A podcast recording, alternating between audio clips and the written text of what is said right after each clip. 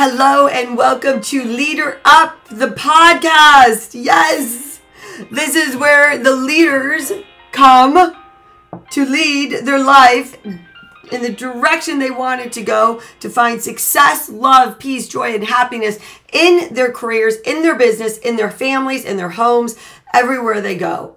So today we're going to talk about there's a book called The Four Tendencies by Gretchen Rubin and I'm going to go a little bit into that. But I want to talk to you a little bit first about um, what does it mean to be um, an entrepreneur? What does it mean? What does it mean to you? If you're an entrepreneur, if you're a coach, a consultant, you're building an app, you're a health coach, whatever it is that you do, you know, or CEO, or in your job as as whatever you do. What does it mean to you to be the best at that job, to be successful? What will it mean to you, and what does it mean to you? So here's what it means to me. It means to me that I feel joy. I feel happy. I feel content. I feel on fire, excitement. I feel that I am living up to my highest potential. And you know, I, my whole thing, my whole entire premise of my relationship coaching business is based on living up to your highest potential. Leader Up is the same, living up to your highest potential. What's my tagline? Every relationship begins with you, and it does. Every relationship begins with you. Every relationship you have to yourself, to your business, to your entrepreneurial whatever journey you're on, to your coworkers, to your direct reports, to your wife, to your husband, to your children, all of these things begin with you. So the tendencies, the four tendencies are about how you meet expectations, outer and inner. Okay. So an outer expectation is expectations others place on us, like meeting a work deadline. Inner expectations are expectations we place in ourselves, like keeping a New Year's resolution. So let me tell you a little bit of story about my coaching practice and, and why I know it's so successful. And you have to understand it is so successful. And I don't say that in um, anything other than pride, not pride, but also um, love of my business, of my clients, of the people that I'm yet to work with, of myself. And um, people told me you're a relationship coach, rather. Really? You know, here I am, divorced mother, three killed children, as a single mother. Um, and I'm working with couples, right? I didn't care though. My inner expectations of me is what drive me. My inner expectations of me are what drive me.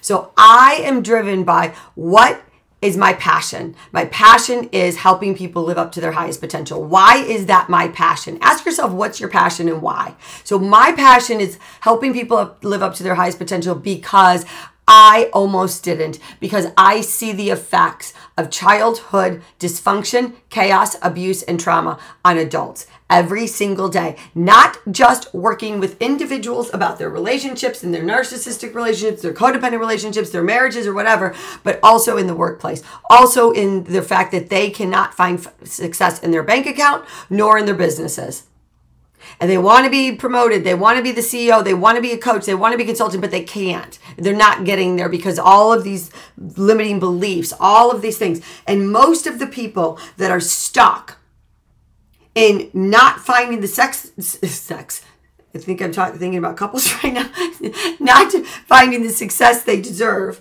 are stuck being obligers. An obliger is somebody that meets outer expectations but resists meeting their in, inner expectations. Now, if, if you're only meeting outer expectations, you're all over the map. You're people pleasing. If you're a coach or a consultant, you're jumping from this niche to this niche to this niche to this niche. You're jumping for, to the shiny object syndrome. And if you're not jumping from niche to niche to niche, you're getting upset that you're not getting the clients that you want. You're not getting the recognition that you want. You're not getting all of blah, blah, blah. Why? Because I'm doing all of this thing. I'm doing all of this thing. Why? For other people. You might say my passion is, um, I don't know, PR. My passion is health coaching, whatever it is. And I'm not saying it's not, but somehow our mindset is not meeting up with what the people out there need. And you need to look, am I only doing this and meeting their expectations? And if something doesn't work, and am I getting upset? Am I then trying to do something different because this is not making people happy? When you get in tune with yourself, when you get tuned in, tapped on, and you are ready to go out there because you're going to meet, guess what? Your inner expectations. You will change the game. It changes the game all the time, right? You got to have a combination. Now, I am really good at meeting my inner expectations. Didn't used to be, but as everybody's laughing, like, "Oh God, Heather, you know, you you know, you're going to be a relationship. You're going to be." I didn't care, and I still didn't care. I don't care. You know, I get asked, "Are you married?" Sometimes I'll answer it. Sometimes I won't, depending. Because what does it matter? Actually, no, I'm not. Nope, I am not married, and I'm happily not married. that that just seems like so weird. How could a 54 year old woman be happily not married? Because at 54, I've lived over a half of a century, and if I don't know what I want by now, and I'm only living to please other people. And the expectations of what a client might have that I'm supposed to have been married for successfully for 35 years, then they're not, maybe not my client. That is not what I'm supposed to do. I see the best coaches, consultants learn through their own experiences. Not meaning perfect experiences, but okay, this didn't work and they start being true to themselves. That's the key. You have to be true to yourself and then you can be this this person that can live what you're teaching in many ways. So now, no, I've not been married for 35 years, but so many people have been married for 35 years. Most of them, mm, many of them, maybe not so happily. But what I have, what I am is passionate. Now, I started working with codependent women, right? And how did I even understand the codependent woman part? Well, I knew what codependency was. I knew all of. I had already been on my uh, um, healing journey. I had learned so much about myself and childhood trauma. But I was working with codependent women and women that were binge eating, and I really saw the correlation between the binge eating, the the, um, the, the toxic, unhealthy relationships, and the childhood traumas. Then I started working with men too. So all that. Then came the couples. Then came business, and I just I didn't move from one shiny object to the next. It was a natural shift. It was a natural transition while still being the coach of the other things that I was doing, right? And it happened naturally because I kept meeting my inner expectations as well as my clients. Now, I am a firm questioner, a questioner, but mixed with an obliger. A questioner meets inner expectations, resists outer. An obliger, again, let me say it again, they meet outer expectations but resist inner. So now what does that say? I have no problem when I expect something of myself. Okay, so today I write down three things. These are the things that must be done today. These are the things that I'm keeping my eye on. And these are my obligations. Seriously. My obligations are to my um, clients, calls, to my family. Whatever those are, they will be done. Without a doubt, the emails that need to go to the clients, those are done. Those are the obligations. Those are always done. Those are the people that are working. I'm they're working. I'm working for them, um, and I also love them and passionate about getting them to where they need to go to their destination living up to their highest potential. Now, my now the rest of the time is Heather's time. What is it that I expect myself to do to make myself better, to be a better coach, to be a better mother, to be a better um, human being? Right? What are those things? What do i expect myself to do? And i meet them. I mean and if somebody if there's something that i might do i have to ask myself i question i question everything. Everything i question. And by the way i was born that way. I was born a questioner. I if it makes no sense i don't do it. If it's not going to get me from a to b i don't do it so that might be writing a sales page, writing a landing page. Does it make sense to do that right now? Do I need that opt in page written right now? Should I do a podcast today? Should I do a podcast twice a week? How often do I need to do that? What do I'm questioning? And if it meets my criteria, meaning again, it's going to help me be a better coach, mother, person, I do it. I expect myself to do it because I have obligations. And that is the best type of person for being an entrepreneur. Now, there's also the upholder, and they meet outer expectations as well as inner expectations. Again, I'm a combo questioner, obliger. And we're going to go as as we go, you know, leader up continues with our podcast. I'm going to go through each one of these um, tendencies in depth. Now, um, rebels rebels is rebel is the other one. They resist all expectations in outer inner, inner alike. Now here's the thing. A rebel can actually be a great op- entrepreneur if they have the right people around them and we'll get into that later. But the one the one type of uh, of um, tendencies that's the hardest if you want to be an entrepreneur is an obliger. You are going to go round and round and round. And most people are obligers. They meet outer expectations, never meeting their inner. You have to be true to yourself and what you expect. I have high expectations of myself, very high expectations, and I live up to those expectations, and everything else goes out the door. I either run, lift weights, or do yoga every day. Keeps me healthy. Yes, I love it. but still, I expect myself to get it done. I expect myself to do certain things in my business. I expect myself to do certain things as a mother, as a matriarch, right? I expect certain things of myself and those expectations that I put on myself lovingly and joyously also then make me a good obliger. Okay? So um, the largest amount of the tendency is the obliger. 41% of people are obligers. It's a lot of people pleasers out there. And that, again, does not get you far. That's why so many people are living, in my opinion, mediocre lives. Very, very mediocre lives because you are obliging to everybody but yourself. Um, the questioner is 24%. Rebel has the fewest number um, at 17%, which is crazy. And then upholders um, has 19%. So really the obliger is takes up the majority. The other three make up the rest. And if you're an obliger and you're an entrepreneur,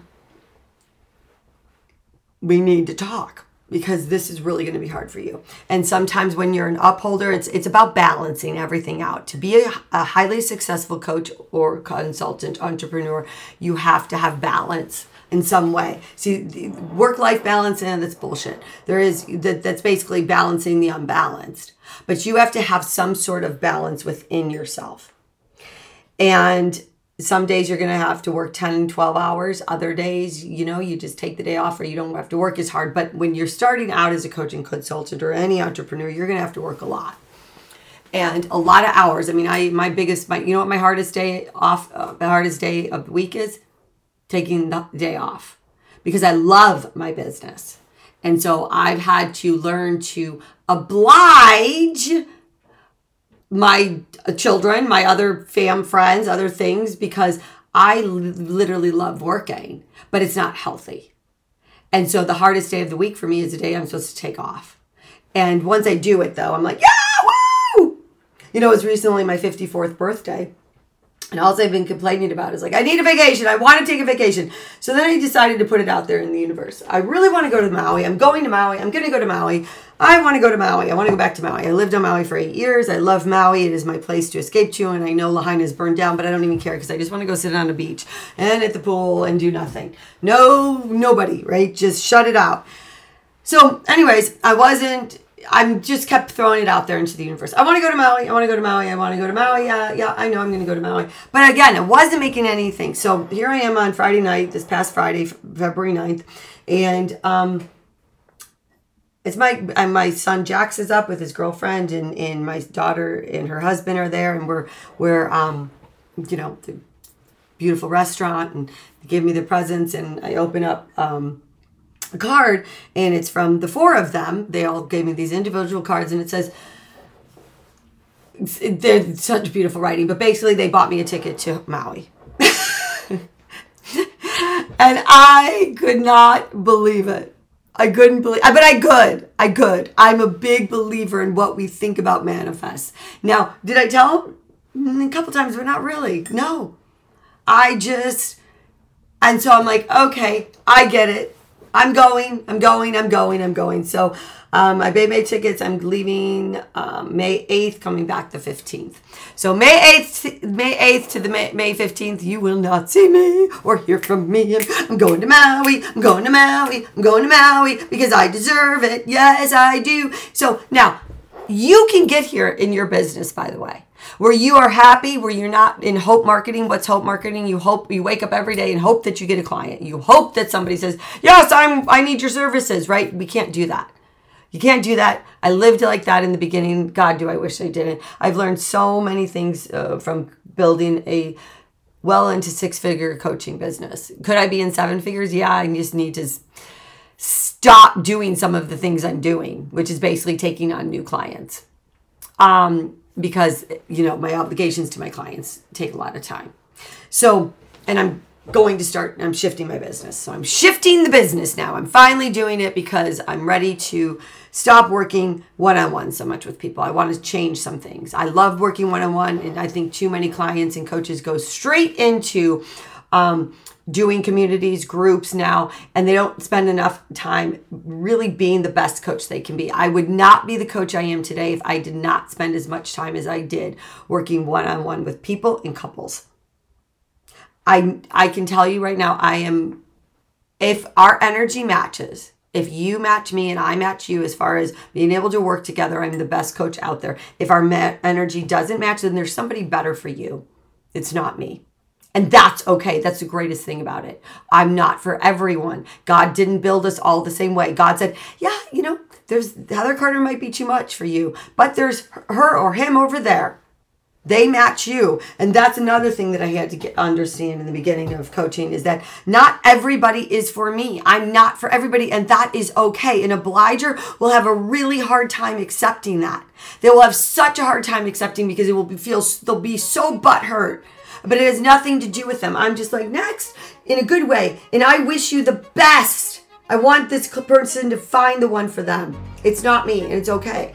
So, um, yeah, we're gonna keep going into tendencies, and and I'm gonna do some things. Um, uh, next time, f- help you find out which tendency you are.